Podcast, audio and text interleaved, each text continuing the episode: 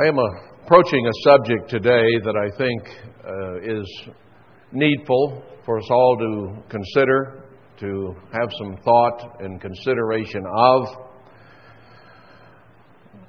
I think we all realize that this world and this nation and the church are all in a very deep and serious crisis. It's becoming more and more obvious that the whole world economy and the stability of cultures is quickly going away. Worldwide and in this nation, uh, we're beginning to have sit ins and, and uh, gatherings and various things which could so very easily turn violent. And we are seeing our culture, our society coming apart at the seams. There are many, many issues involved, and we'll not go there, but just to rehearse that, which we're all very familiar with.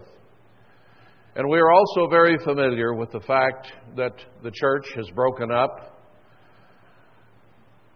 Very few, it seems, understand why, or if they understand that we have been spewed out of God's mouth for apathy, they blame someone else other than themselves.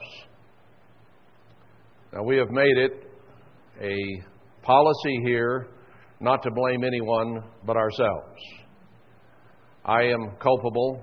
I have my part, however small it is and was, in where we came to be in the church. And we all have to accept personal responsibility because that is the only thing you can do anything about. But with the crisis in the church, we have people wandering about. They don't, many of them, know how to react. There was a calling of many. Now few are being chosen. And we also have the dynamic of the seed sown among thorns and on bad ground, and, and that analogy to go with it, or that parable. And it seems few were sowed in good ground that have taken root and become well established and are sticking with the truth. So we had a large portion of the ministry go off into Protestant uh, evangelism. We have had sectors of the church going into Judaism with the conservative Sephardic Jewish side, thinking the Jews might have the answer. And as people cast about trying to find a rudder, a North Star, some kind of right guidance, and they do it in many cases very sincerely, just not knowing what to do, and confusion has led them to a lot of places. Some are turning to Messianic Judaism, which is really just another pro- flavor of Protestantism. Uh, as Christ told the Pharisees or the Jews of his day, In vain do you worship me, teaching for doctrines the commandments of men denying the true Word of God, even though accepting Christ's name and His Father's name, perhaps, but denying the truth of God. So, even though the Messianics crossed that bridge and accepted Christ, they still have Protestant doctrine and are just another flavor of Protestantism. So we have the church milling about and not knowing quite what to do, most of it. And then you have those who came out from worldwide who have simply continued exactly what they were doing there and having watered it down somewhat, all the major splinter groups are simply pursuing, for the most part, what they had done before that got us spewed out to begin with, and are not finding answers. Now, I'm going to boil this down or narrow it down to the ministry because the ministry is also in crisis and has been in trouble with God and man. Both. I want to explore that a bit today and see if we can understand where we need to be and what the ministry needs to be doing today because it seems that there is a great deal of resentment, and that resentment is not just among men, that resentment comes from God too. over the overall condition of the ministry, not only in the world, but in the church of God. What is the source? What is it that is bad? On the one hand, you'll say, you'll have people say, well, you should be just speaking in love and gentleness and patience. Someone else says, yell. Somebody else says, do this. Somebody else says, do that. And it's hard to please anybody much of the time. And coupled with the things, the indictments God has against the ministry, there is that natural tendency in all of us not to want to be told what we don't want to hear in the first place. So we're dealing with a lot of facets of a, of a very difficult situation. Now, I am charged with a responsibility before God, and I want to fulfill it to the very, very best I possibly can through much prayer and through much consideration and meditation, along with a great deal of immersion in the Word of God, so that we might get it right. now, let's start out with what the accusations really are. And I'll turn first of all to Ezekiel 34. Most people in the church have a dirty thumbprint there, they've turned there so often. I, I speak that partly in jest, but it's oh so true. The word of the Eternal came to me, saying, Son of man, prophesy against the shepherds of Israel. Prophesy and say to them, Thus says the eternal God to the shepherds, Woe be to the shepherds of Israel that do feed themselves, should not the shepherds feed the flocks? Now, I don't think it is any secret today to understand that the administration in Worldwide Church of God came to the point that most everything was about numbers of people and money and power or overlording the people. Those three things, I think, are at the crux of the problem. They became self satisfied I say they, I mean we, because I was part of it at one time, and I hope I'm repenting of that and changing that. But it was all about numbers of people, power, and money. And the ministers, this was especially true at headquarters, it was all about money. And, you know, you couldn't go through the holy day without counting the money and sending a, a tally in to Pasadena. It just was so important to them to get that money coming and know how much they were getting so they could figure out what to do with it. And on and on and on the stories go. And the ministers out in the field also became little gods in their own eyes and lorded it over the people in ways that in some cases are incomprehensible, unimaginable, but happened. We all have those war stories, and now we're a quarter century beyond that. and hopefully we've put some of those things to rest and moved on. And yet, we are still in crisis in the church. It's still falling apart. And God even says there in Zechariah 11, He's going to cut off three major ministries. It talks about large trees in the first verse, and then it goes on and talks about three shepherds cut off in one month. So that's downstream somewhat in the book of Zechariah, but still is to happen. And who those three major ones are, I don't know. We shall see. But count the number of major ones there are around and go from there. Doing the same things that were done that caused problems does not solve anything. Hey, there's a glass of water here today.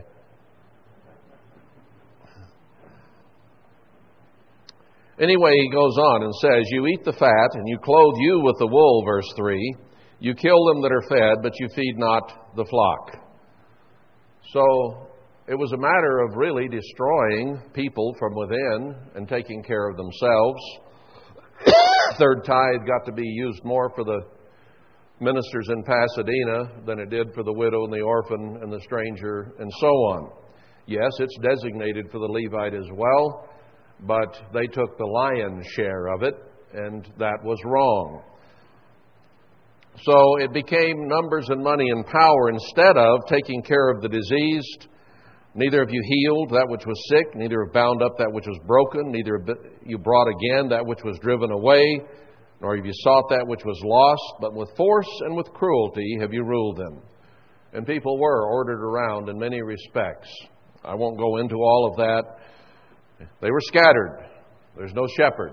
And Herbert Armstrong, that we look to, died, as Micah 4 says, and we have no leader, no king, no, no leadership in the right way. But even he got caught up in this numbers and money game and the power that was involved in his office.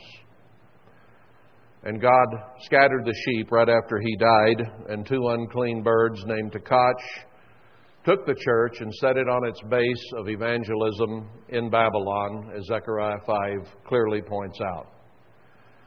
So the church is in deep trouble. They wandered about, didn't know what to do, and that's exactly where we are. And he says he'll deliver his flock from their mouth. We can go to Jeremiah 23, a companion scripture of this one. Uh, we've been here, we've studied these. I don't want to belabor the point, but I want to show that God Himself is upset with the way I and we have been. Woe to the pastors that destroy and scatter the sheep of my pasture. You scattered my flock, you drove them away, and He is going to gather them, take care of them in the right way. So the ministry is culpable. We could go to Malachi 1 and 2 and see that there again, they were, the ministry was too lazy to take care of the things of God, but took care of themselves. So that is a culture that needs to be changed. But where do we go? We can go to. I, I, did this. I took myself two sheets of paper and I said, I'm going to write the admonitions and the complaints about the ministry on one, and I'm going to write and how the ministry should be and what they should do, and then I'm going to write the nice things about the ministry on the other one. Which one do you think's the fullest? Sorry about that.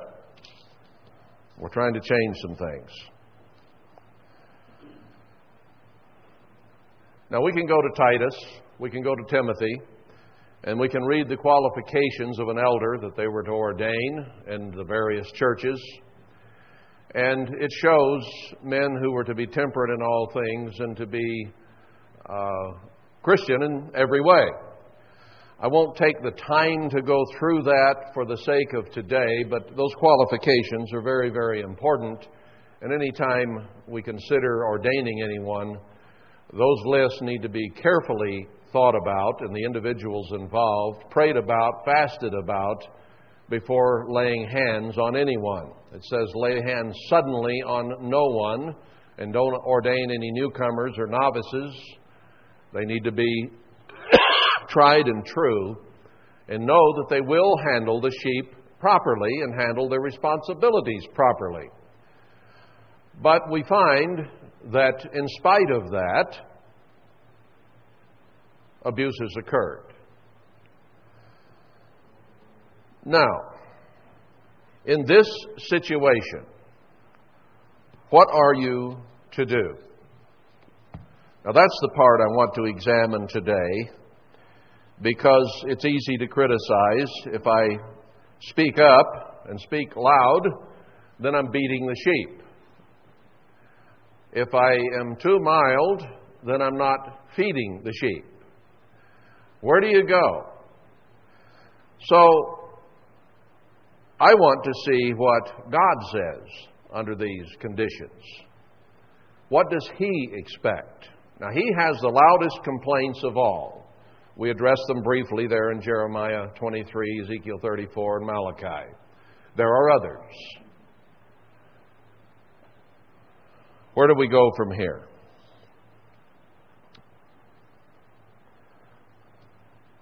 Sometimes you may think I yell too much at you. It isn't pleasant. It isn't always comfortable, is it? Sometimes it steps on our toes, and we don't like our toes stepped on. That hurts. We're still here, and we must realize on some level we need it or we wouldn't. But is that the right approach? Should I change my whole approach then, let's say, and come at it a different way than I have been in the past, and even, well, always? Here. Now, I want you to understand that I was out of the ministry for about 13 years, and I had no ambitions of coming back into it. I was very happy, thank you, hunting moose and bears and building houses and doing various things in Alaska that I was doing. Uh, and it was a whole lot easier than this job, by far. It was easier to sleep at night. It was not the pressure of trying to get everything right and trying to do everything the way it should be and teach everything exactly the way God wants it taught. To get everything right and to change some things. Change is difficult. We like the status quo. So it is mind boggling sometimes to understand some of the things that we here have come to see that really, truly are scriptural. That's what the Bible says. And if we cannot look to the Bible itself as the authority, then we have no rudder ourselves. It has to be the Word of God. It has to be that which He brought to us. And we, as Jeremiah tells us, are not to let one word drop to the ground. And it is very easy to let some of them drop. It is very easy to forget some of them. It is very easy to get in wrong attitudes or to try to make God over sometimes in our own image, to make Him like we are, instead of changing us to be like He is. That is a deep pit that it is so easy to fall into because if we think a certain way, then we begin to think God must think the way we do. So we have to sift through His Word continually to be sure and check ourselves against what He says as opposed to what we or others around us or the Protestant or Jewish world or whatever world we look to has to say. And many in the church have erred and gotten away from the truth. That's another thing God talks about is the commandments. Well, what did the Koches do? They led the church away from the commandments of God. And the commandments of God have been watered down, and more and more we're accepting more of Protestantism in the various groups and syncretizing the world with God's Word, combining the cultures of Satan and God. And we have to get away from that. All right, what does he tell the ministry? I went through the various words that I thought of watchman, watchmen, shepherd, shepherds, bishops, voice, very, trumpet, various words that have something to say. Now let's realize that what we are facing in the church is sometimes done in righteousness. The resentment of the ministry came uh, honestly, if you will, because of misuse and abuse. Now, in the past, however, that was not always the case. Remember Noah? He preached righteousness as he built the ark. And he was the only one preaching righteousness. The rest of the world was sold in sin. He was ridiculed, laughed at, berated until they closed the ark. He was hated. Now, Christ upbraided the Pharisees and told them, O you, Jerusalem, that stonest the prophets. So, any time in history that anyone has stood up against the way things were going in society and tried to promulgate, propagate, and push the way of God and God Himself, they have been resented and in many cases stoned to death. Even all the apostles, except John, were killed by those around them. So it is not popular whatsoever with the world around us, with religion, or even in the church, or even in us as individuals, to hear things that are hard for us told to us. Okay? I want you to know I understand that. But what does God say? And what would He have me do? That is all that matters. That is all that matters. Now, I get loud, I yell, I get intense, I say it like I think it is, and as the scriptures say it, I try to stick very close to them. That becomes difficult and offensive, okay? I understand that. But let's see what God says. I just, I'm going to go down this list. Well, let's, let's start back. Uh, now let's go to Isaiah. Let's start back here. Isaiah 56.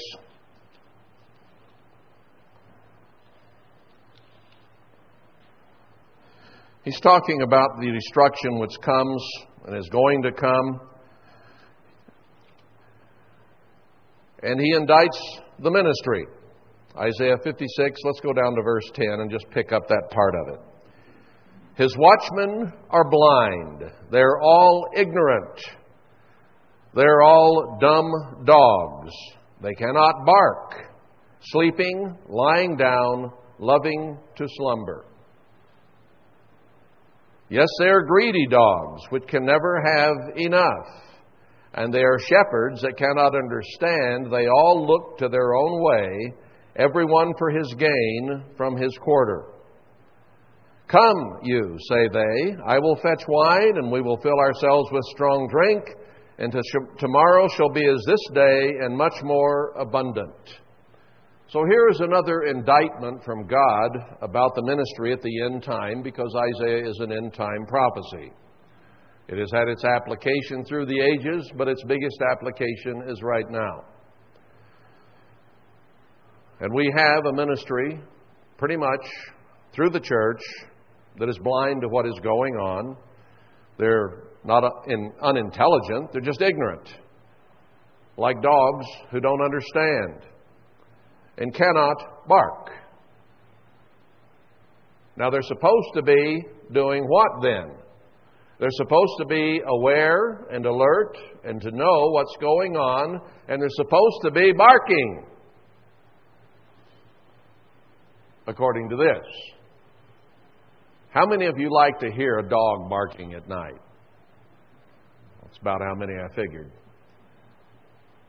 Especially your neighbor's dog. Yours doesn't bother you quite so much, but somebody else's will really get to you, won't it?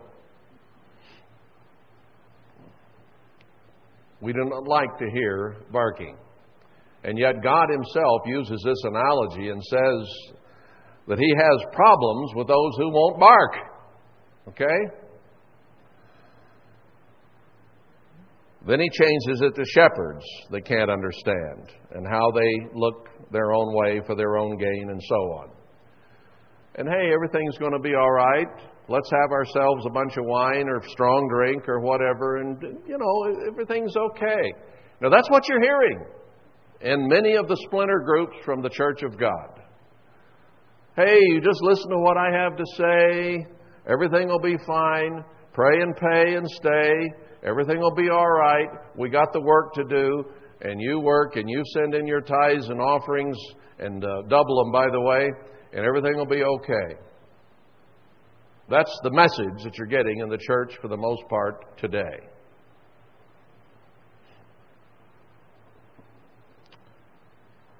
And God doesn't like it.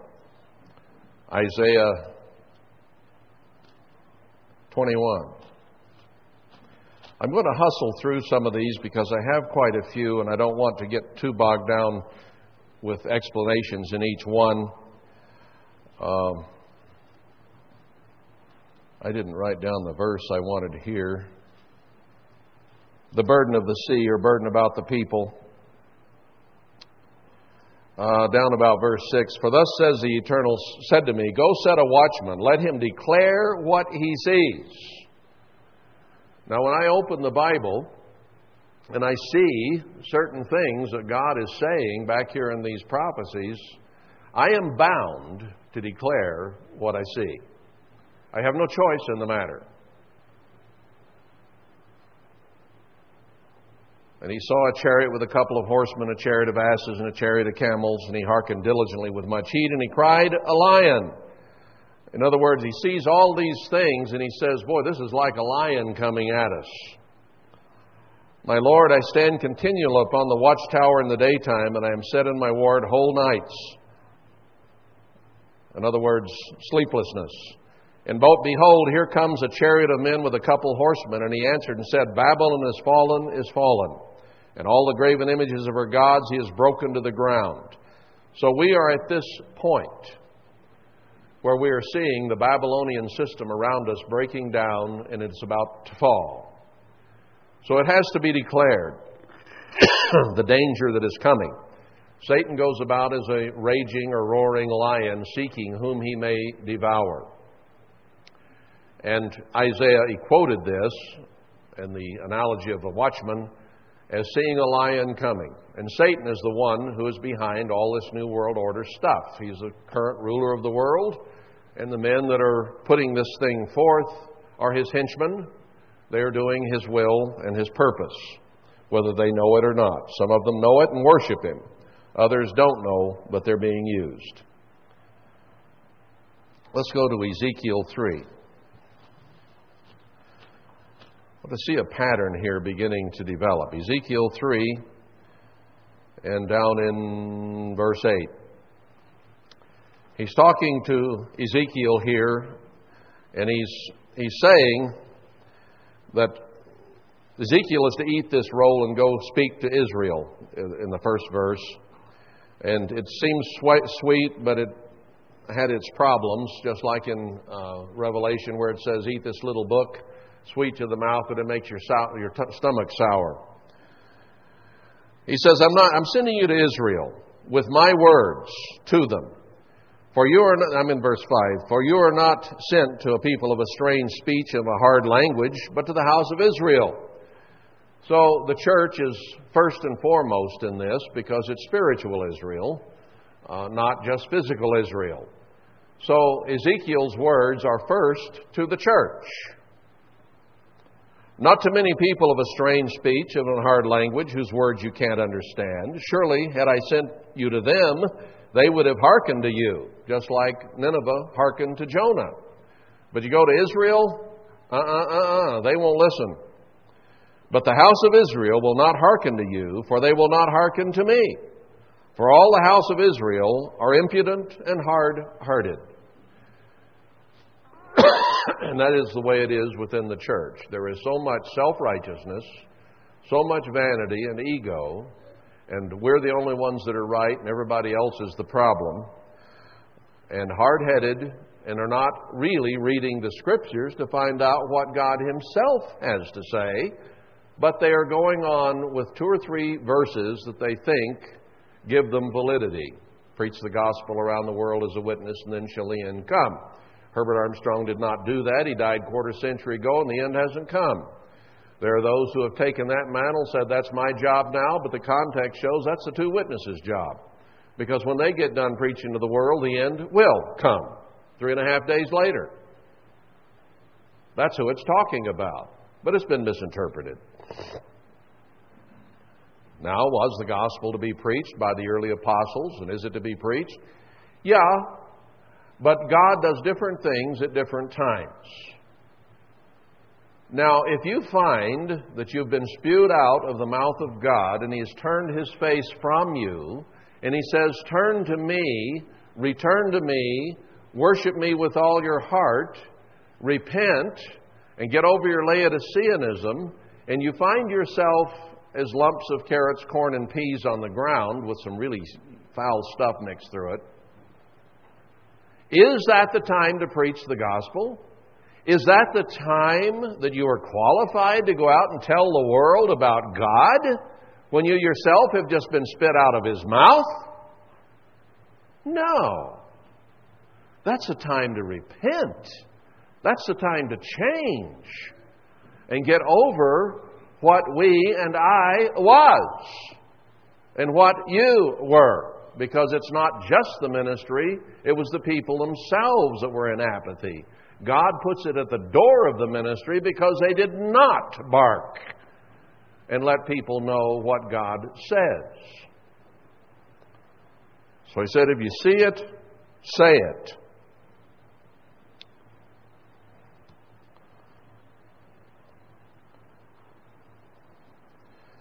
Son of man, verse 17, I have made you a watchman to the house of Israel.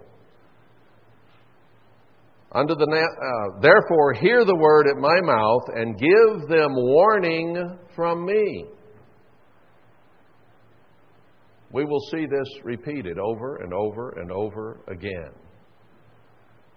That in times of crisis, in times when everything is going south, when nothing pleases God, essentially, that the church is doing, God says, warn, destruction is coming. Well, destruction has come and is continuing. We have thousands of people who, spiritually speaking, are dying of the sword, famine, and pestilence and disease, and a, and a famine of the word from coast to coast. That's what's going on. And they're wandering and milling about, scattered, having no shepherd to know where to go.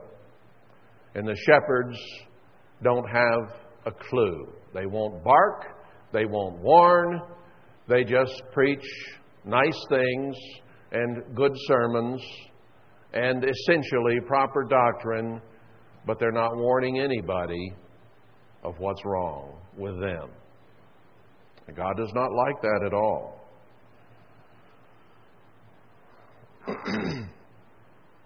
When I say to the wicked, You shall surely die, and you give him not warning, nor speak to warn the wicked from his wicked way to save his life, the same wicked man shall die in his iniquity, but his blood will require at your hand. Yet if you warn the wicked, and he turn not from his wickedness, nor from his wicked way, he shall die in his iniquity, but you have delivered your soul.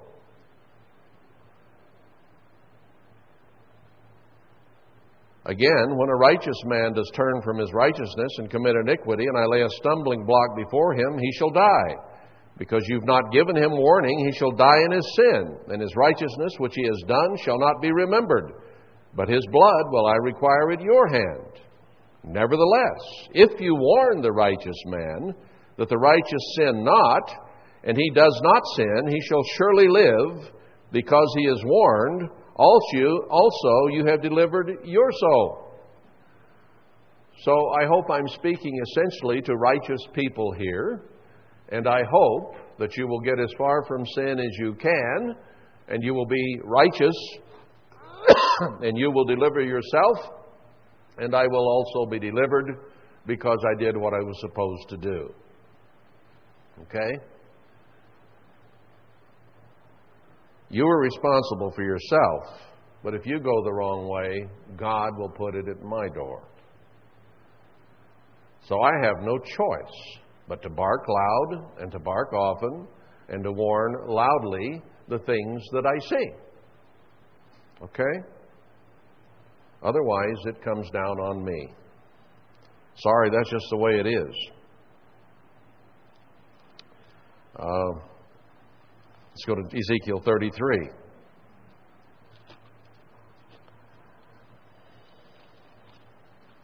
This is the one before he jumps all over the ministers in chapter 34. Uh, here I want, let's begin in verse 1. God's word came to him again, saying, Son of man, speak to the children of your people, and say to them, When I bring the sword upon a land, and that's about to happen in this land, he's already brought it on the church spiritually, he's about to on the nation and say to them, or when I bring a sword on the land, if the people of the land take a man of their coasts and set him for their watchman, if when he sees the sword come, he blow the trumpet and warn the people, then whosoever hears the sound of the trumpet and takes not warning, If the sword come and take him away, his blood shall be upon his own head. he heard the sound of the trumpet and took not warning. His blood shall be upon him. But he that takes warning shall deliver his soul.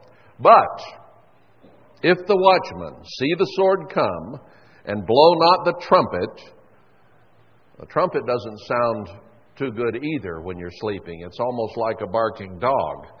If you're asleep and somebody cuts loose with a trumpet, you don't like it. You don't like the phone ringing even at 3 in the morning. You surely wouldn't want to hear a loud trumpet piercing the airwaves. And yet, they all slumbered and slept. The whole church has been asleep. All ten of the virgins. So, when you blow the trumpet, it's at night for everybody because they're asleep. Okay? If he doesn't blow the trumpet and the people be not warned, if the sword come and take any person from among them, he is taken away in his iniquity, but his blood will I require at the watchman's hand. So you, O Son of Man, I have set you a watchman to the house of Israel. Therefore you shall hear the word at my mouth and warn them from me. So God gave these words to Ezekiel, and Ezekiel wrote them down so that they would be here for us today to read to his people when we are again at a crisis situation.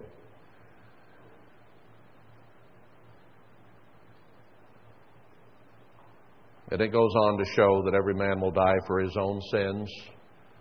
But the warning is here to the ministry, to Ezekiel, and to anyone who would follow him on how to approach this thing. You have to warn, or you yourself are in trouble. Isaiah 62.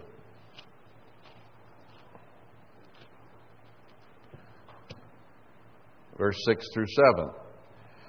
I have set watchmen upon your walls, O Jerusalem, which shall never hold their peace, day nor night.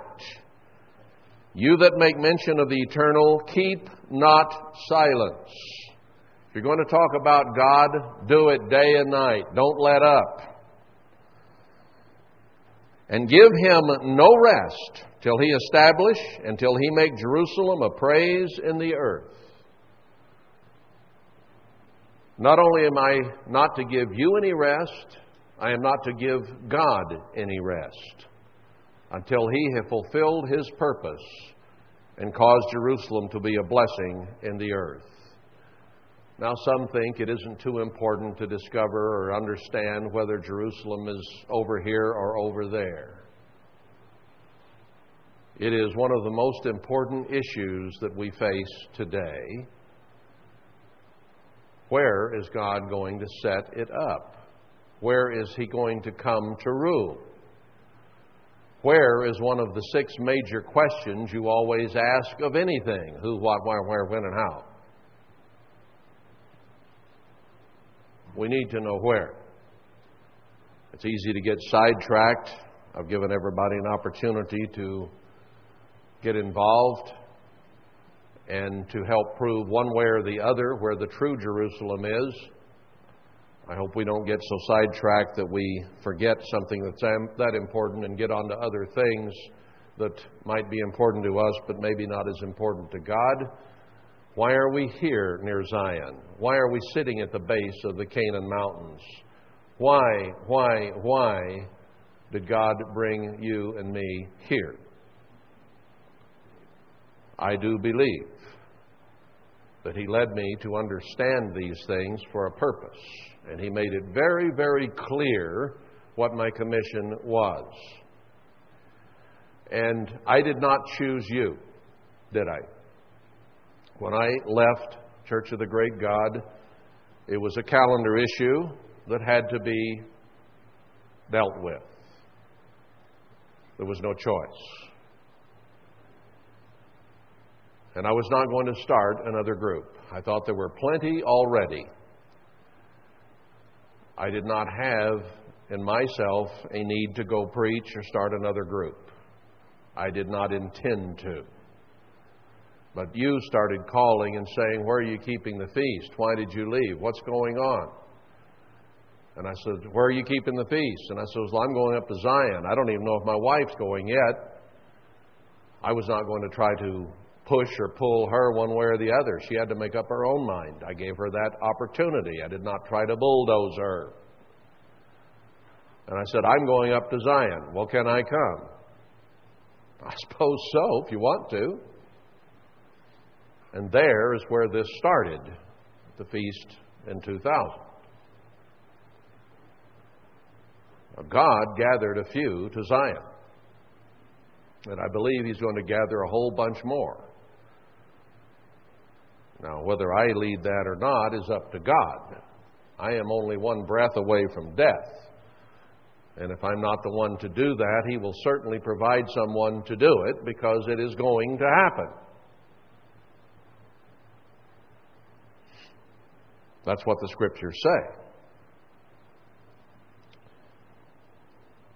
So, I and we, you, are not to give God any rest until He reestablishes things.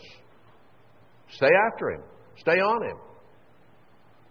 Didn't David act pretty prevailingly with God at times?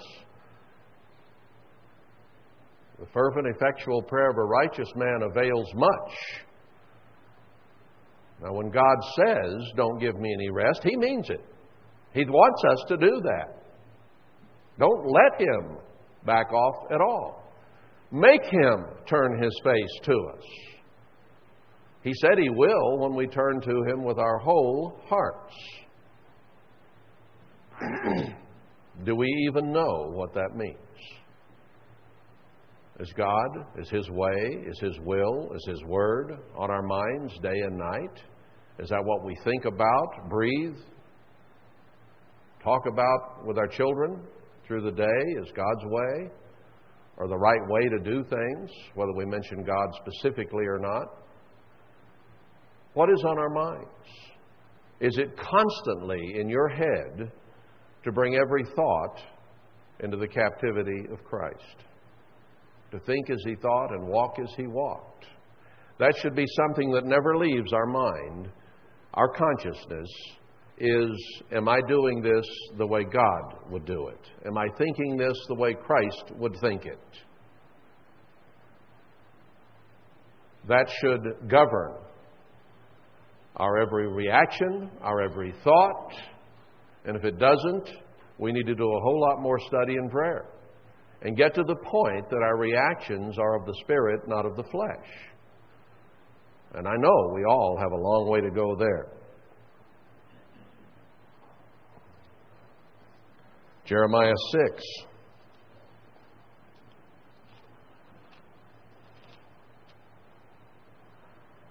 Uh,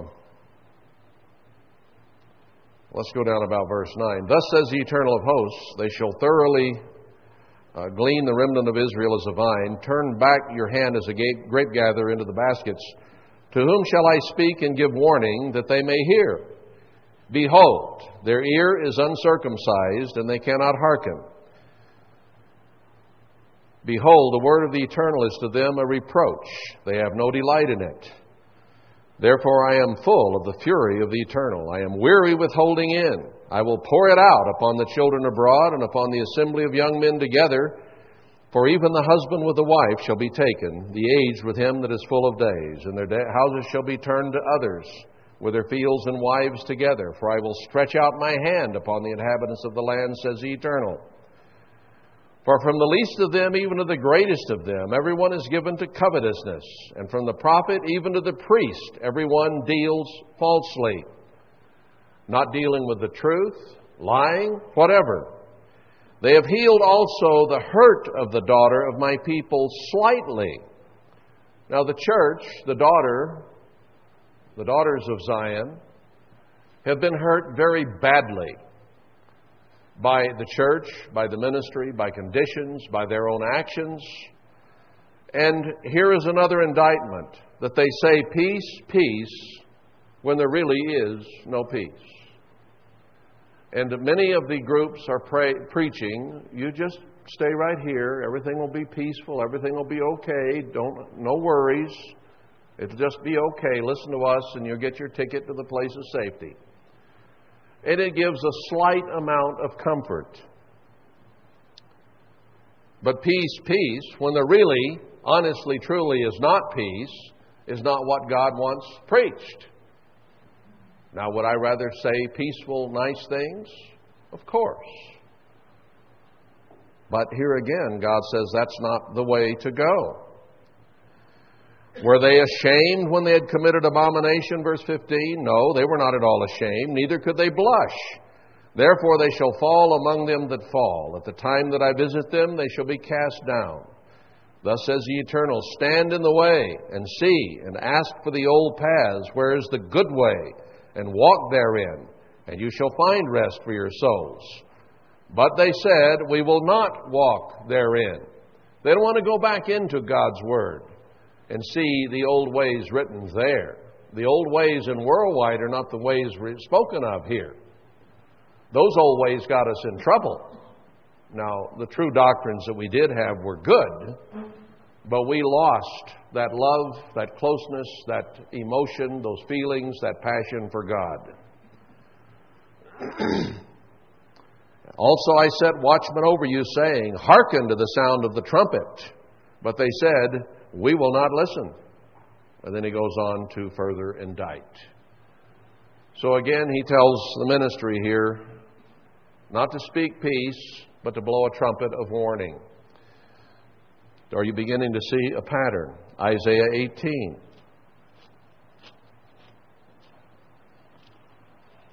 Are you beginning to see why Israel stoned the prophets? Why the Jews tried to stone Christ and stoned Paul? they don't want to hear these things. Isaiah 18, verse 3.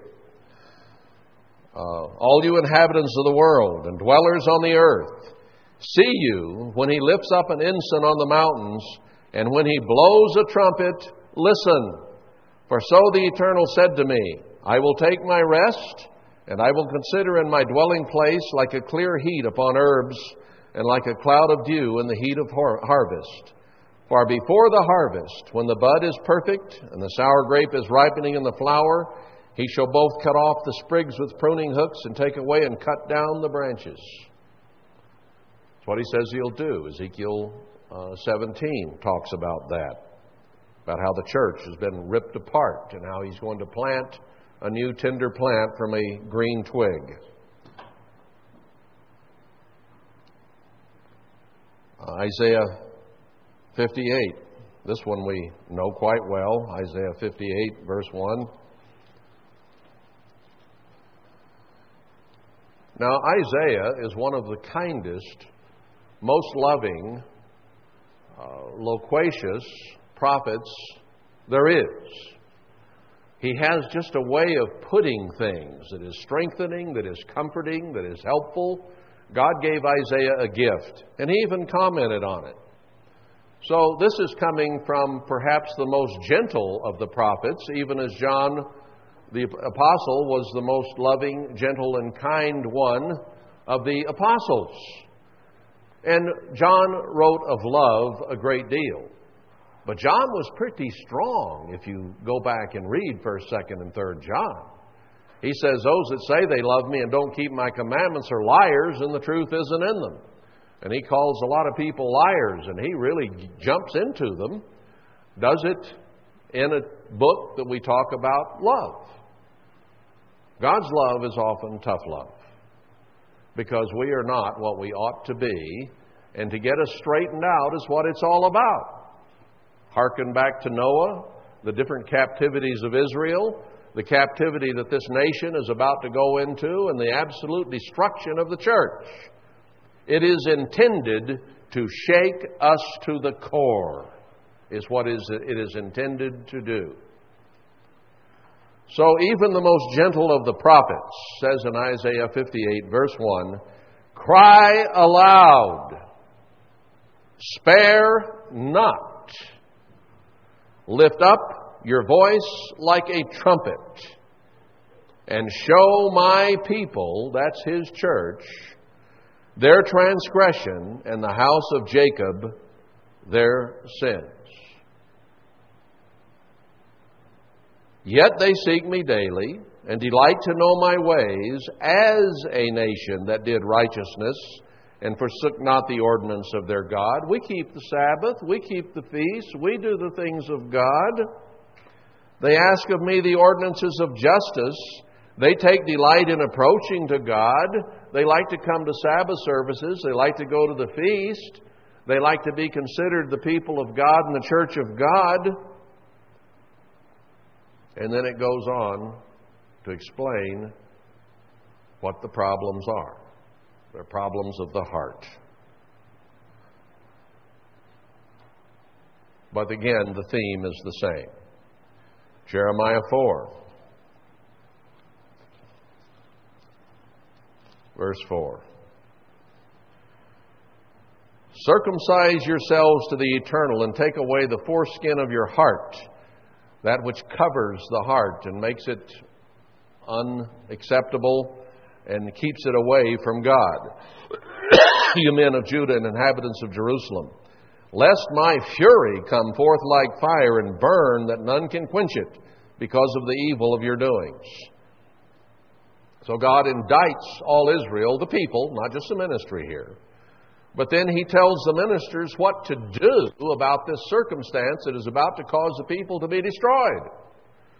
Declare you in Judah and publish in Jerusalem and say, Blow you the trumpet in the land. Cry, gather together, and say, Assemble yourselves and let us go to the defenced cities. Let's go where there's protection. Set up the standard toward Zion. Retire, stay not, for I will bring evil from the north and a great destruction. The lion is coming up from the thicket, and the destroyer of the Gentiles is on his way.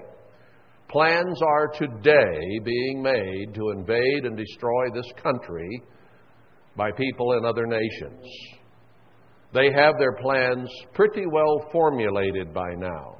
It is a matter of exactly when and how it is to occur.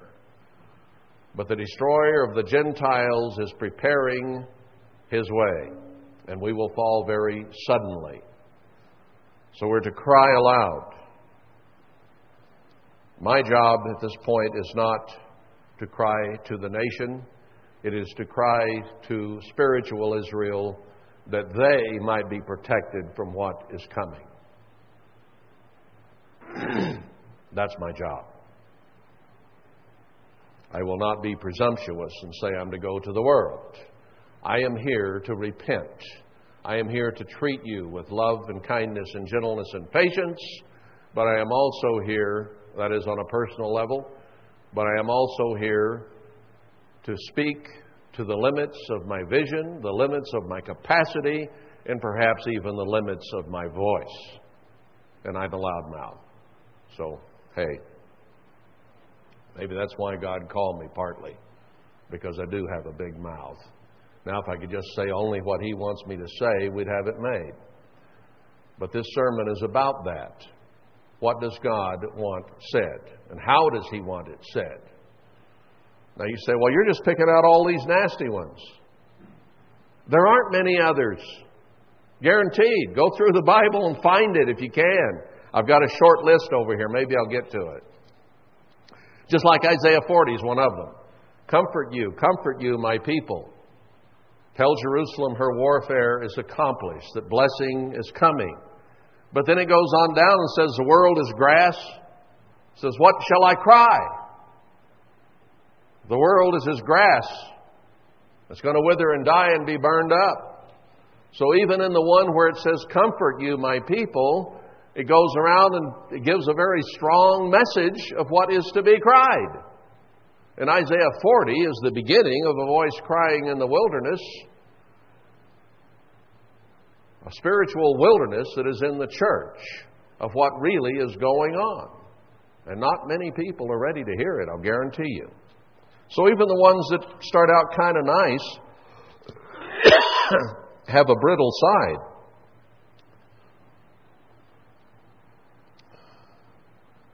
Uh, Isaiah 30. Now, wouldn't it be nice if I didn't yell? I have somebody here that bugs me about it in jest, but I think it's jest. Anyway, Isaiah 30, verse 9.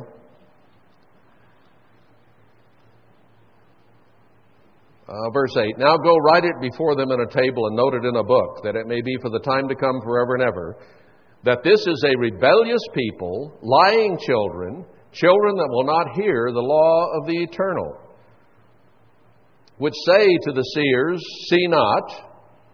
That doesn't mean, uh, uh, um, what's the word I'm looking for? The, those that go to demons that peep and mutter, but those who see, to the seers. See not, and to the prophets, prophesy not to us right things, but speak unto us smooth things. prophesy deceits. Get you out of the way. Turn aside out of the path. Cause the Holy One of Israel to cease from before us. We don't want to hear the words of God. Wherefore, thus says the Holy One of Israel, because you despise this word and trust in oppression and perverseness, and stay thereon, your wall is going to fall down, breaking suddenly.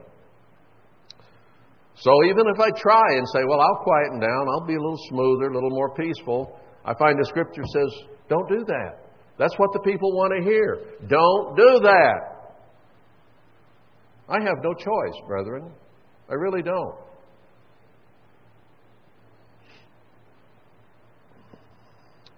Uh, let's see. Isaiah, I guess that's 41. Can't read my own writing. Uh, 41, verse 19.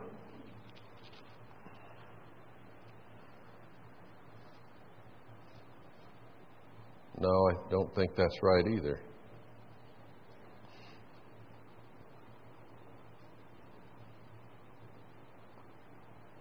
Now, skip that one. I, I wrote it down wrong, I guess, I can't read it. Jeremiah 42. Maybe it was Jeremiah I wanted there. We got plenty anyway. What time is it? Ooh. Jeremiah 42, verse 11.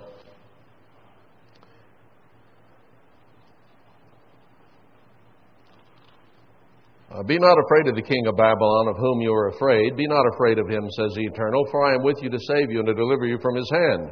And I will show mercies to you, that he may have mercy upon you and cause you to return to your own land. But if you say, We will not dwell in this land, neither obey the voice of the eternal your God, saying, No, but we will go into the land of Egypt, where we shall see no war, nor hear the sound of the trumpet, nor have hunger of bread, and there will we dwell. We're going to find some peace and safety. We don't want to hear about anything loud. We just want to do our thing, and we'll be okay. And now, therefore, hear the word of the eternal, you remnant of Judah. Thus says the eternal of hosts, the God of Israel If you set your faces to enter Egypt and to sojourn there, it will come to pass that the sword which you feared shall overtake you in the land of Egypt, and the famine wherever you are afraid shall follow close after you, and there you shall die. They don't want to hear the trumpet. They'll do their own thing. Uh, Ezekiel 7. I'm going to skip on through some of these, just hit the highlights. Ezekiel 7, verse 14. They have blown the trumpet even to make all ready, but, but none goes to the battle. For my wrath is upon all the multitude thereof. The sword is without, the pestilence and the famine within he that is in the field shall die with the sword, and he that is in the city, famine and pestilence shall devour him. But they that escape of them shall escape, and shall be on the mountains like doves of the valleys, all of them mourning, every one for his iniquity. Uh, there was a verse I wanted there about the feeble knees my head is fallen it, but it, the, the point was that you blow to no avail. Hosea 8 1, I won't read there. It says, Set the trumpet to your mouth. Joel 2 1 and 15 says, Blow the trumpet. Make a noise. Let the people hear. Uh, you're familiar with those. Amos 3. I'll go to that one real quickly. Amos 3, verse 6. Shall a trumpet be blown in the city and the people not be afraid? Shall there be evil in a city, and the Eternal has not done it? Surely the Eternal God will do nothing, but he reveals his secret unto his servants, the prophets. The lion has roared, who will not fear? The Eternal God has spoken, who can but prophesy? We read these dire prophecies in Isaiah, Jeremiah, Ezekiel, Daniel, and the minor prophets, and so on. How can you not lift up your voice like a trumpet and prophesy or preach or teach about these things? Because there is a lion in the thickets who is about to attack us. Satan has already attacked the church and pretty much destroyed it at God's behest, like Job. And now, the Assyrian and those with them in the coalition against America will be doing God's will in destroying Israel again. It is about to happen. 1 Corinthians 14. I want to hit some of these in the New Testament. There's more, but I'll just hit a few chapter 14, verse 8. For if the trumpet give an uncertain sound, who shall prepare himself to the battle? So likewise you, except you utter by the tongue words easy to be understood, how shall it be known what is spoken? For you shall speak into the air. If you're going to blow the trumpet, don't give an uncertain sound. Blow it loud, blow it hard, blow it long. Make sure they understand what is going on. If it's an uncertain, wavering sound, it does no good.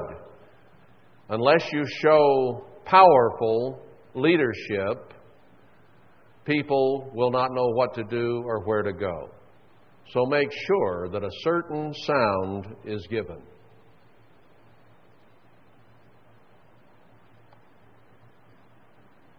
Who's going to prepare if you don't?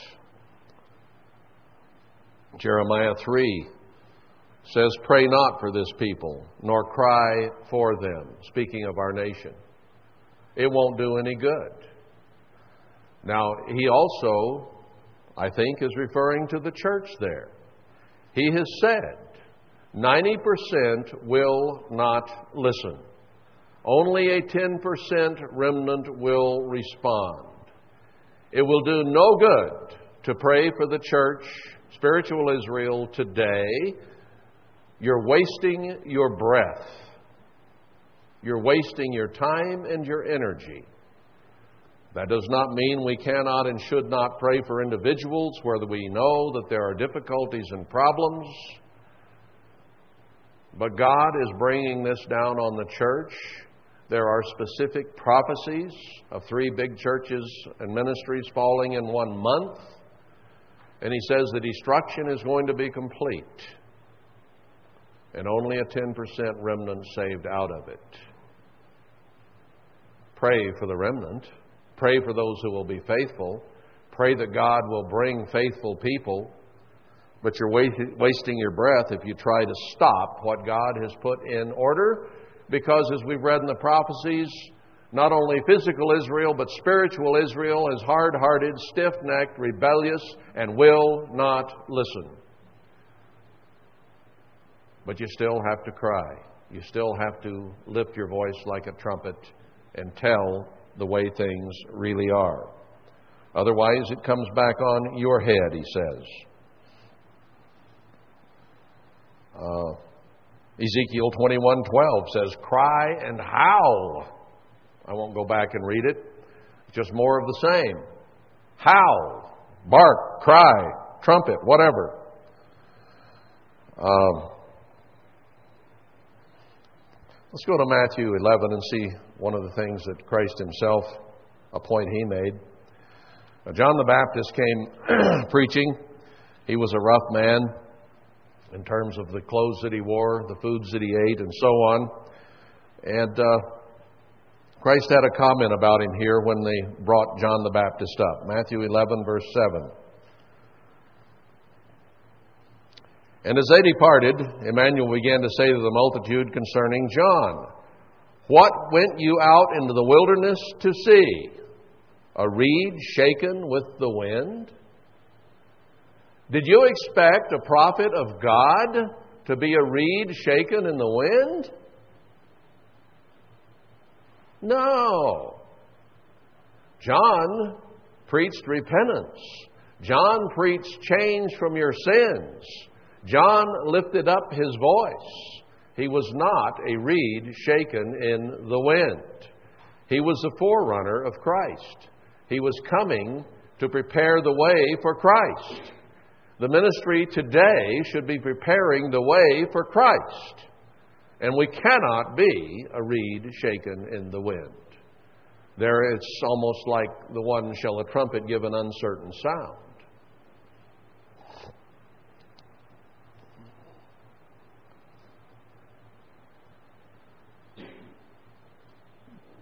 Do we have a clearer understanding now of why you see me do what I do and approach it the way that I do?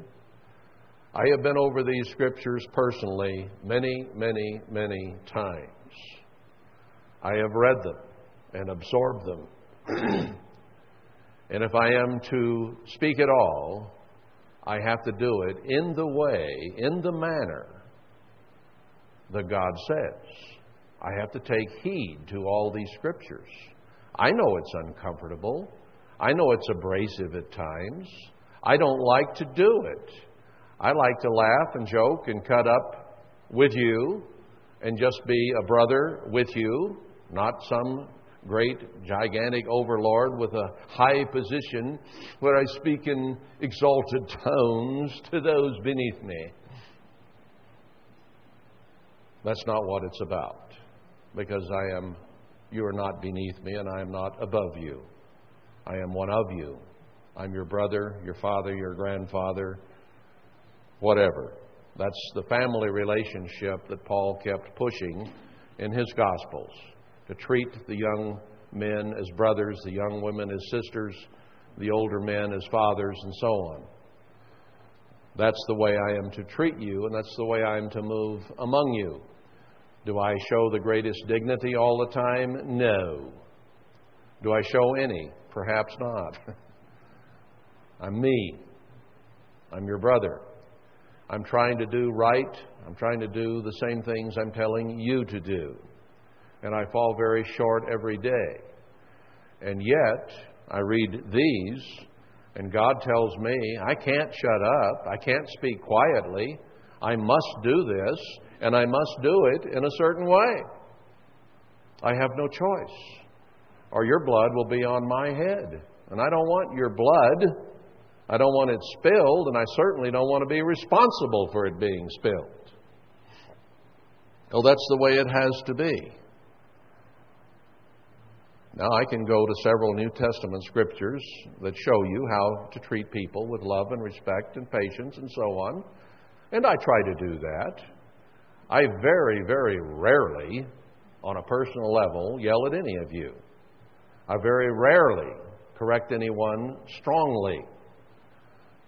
Now, I had a man who was considerably older than me when I was a young minister in Miami. And he said, You speak too loud sometimes. He says, Now, when you get people off in a corner and you're with them personally, you can get just as strong as you want. You can blow them through the wall. But when you speak publicly, you have to be careful lest you offend, lest you bother people. And I tried to take that to heart, and it just seemed backward. I had much rather show love and mercy and compassion and pity on a personal level and then let it all hang out in the sermon. I think you can be a lot stronger in a sermon in that sense, generally, than with an individual.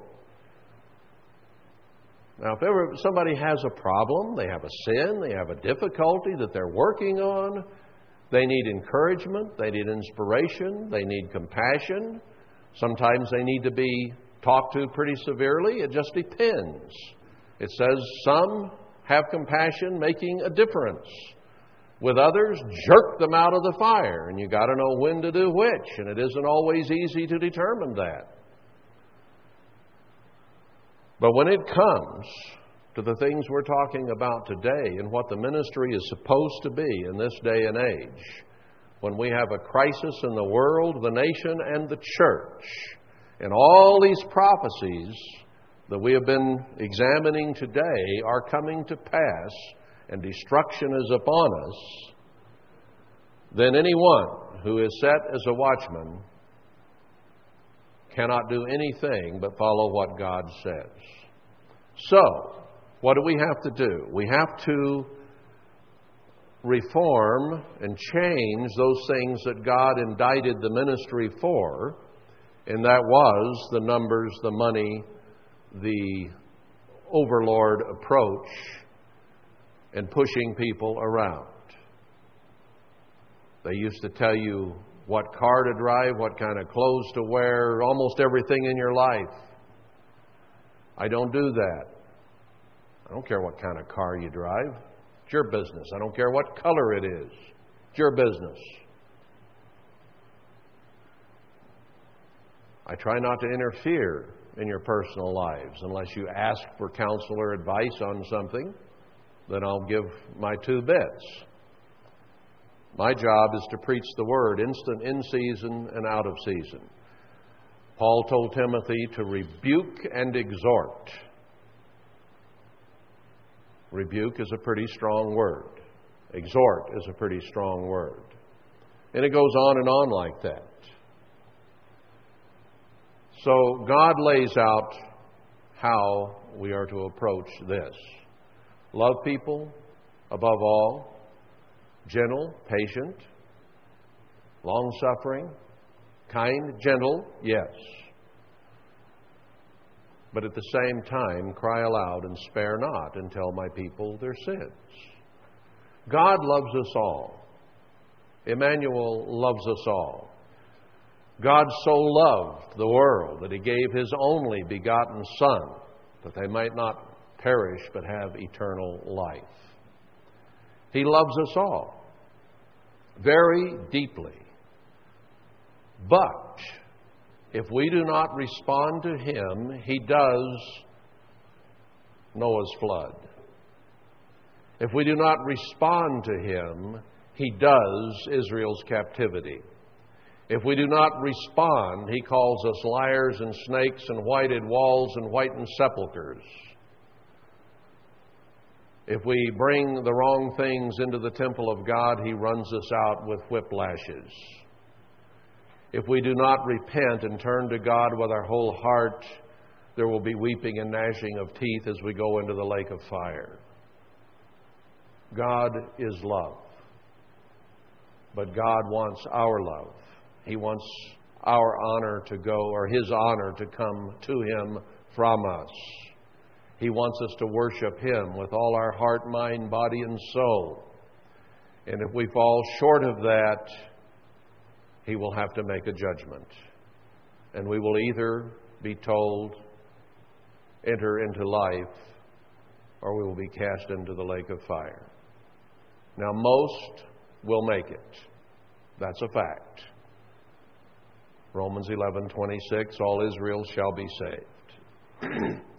Speaking of the vast majority, not all individuals. God is a success.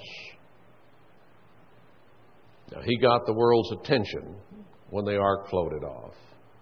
He is about to get the world's attention again here at the end of the age, and 90% or more of the people of the earth are going to die horrible deaths. So that when they come up in the second resurrection, they will be humble, meek, teachable, and accept God's way, His rule, His way of life. Those who survive and go into the millennium as human beings will have been humbled greatly by seeing over 90% of the people on this earth die around them.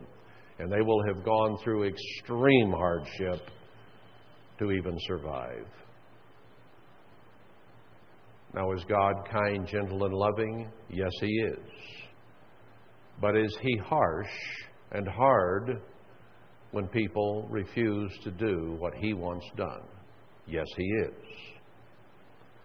So, we have a world, a nation, and a church that is self willed, hard headed, hard hearted, self righteous, and a ministry that has been the same way, including me. And I am working daily to repent and change and be what I'm supposed to be. And I look to these scriptures we read today to show me how to speak, what to preach, and how to go about it. And therefore, I will not give an uncertain sound, and I will not be a reed shaken in the wind, and I will cry aloud and spare not, and I will bark, and I will cry and howl. That's the way it's going to be here. I will not speak peace, peace when there is no peace. And I will not try to say, let's all have a drink and everything will be just fine, hunky dory, and we're going to the place of safety.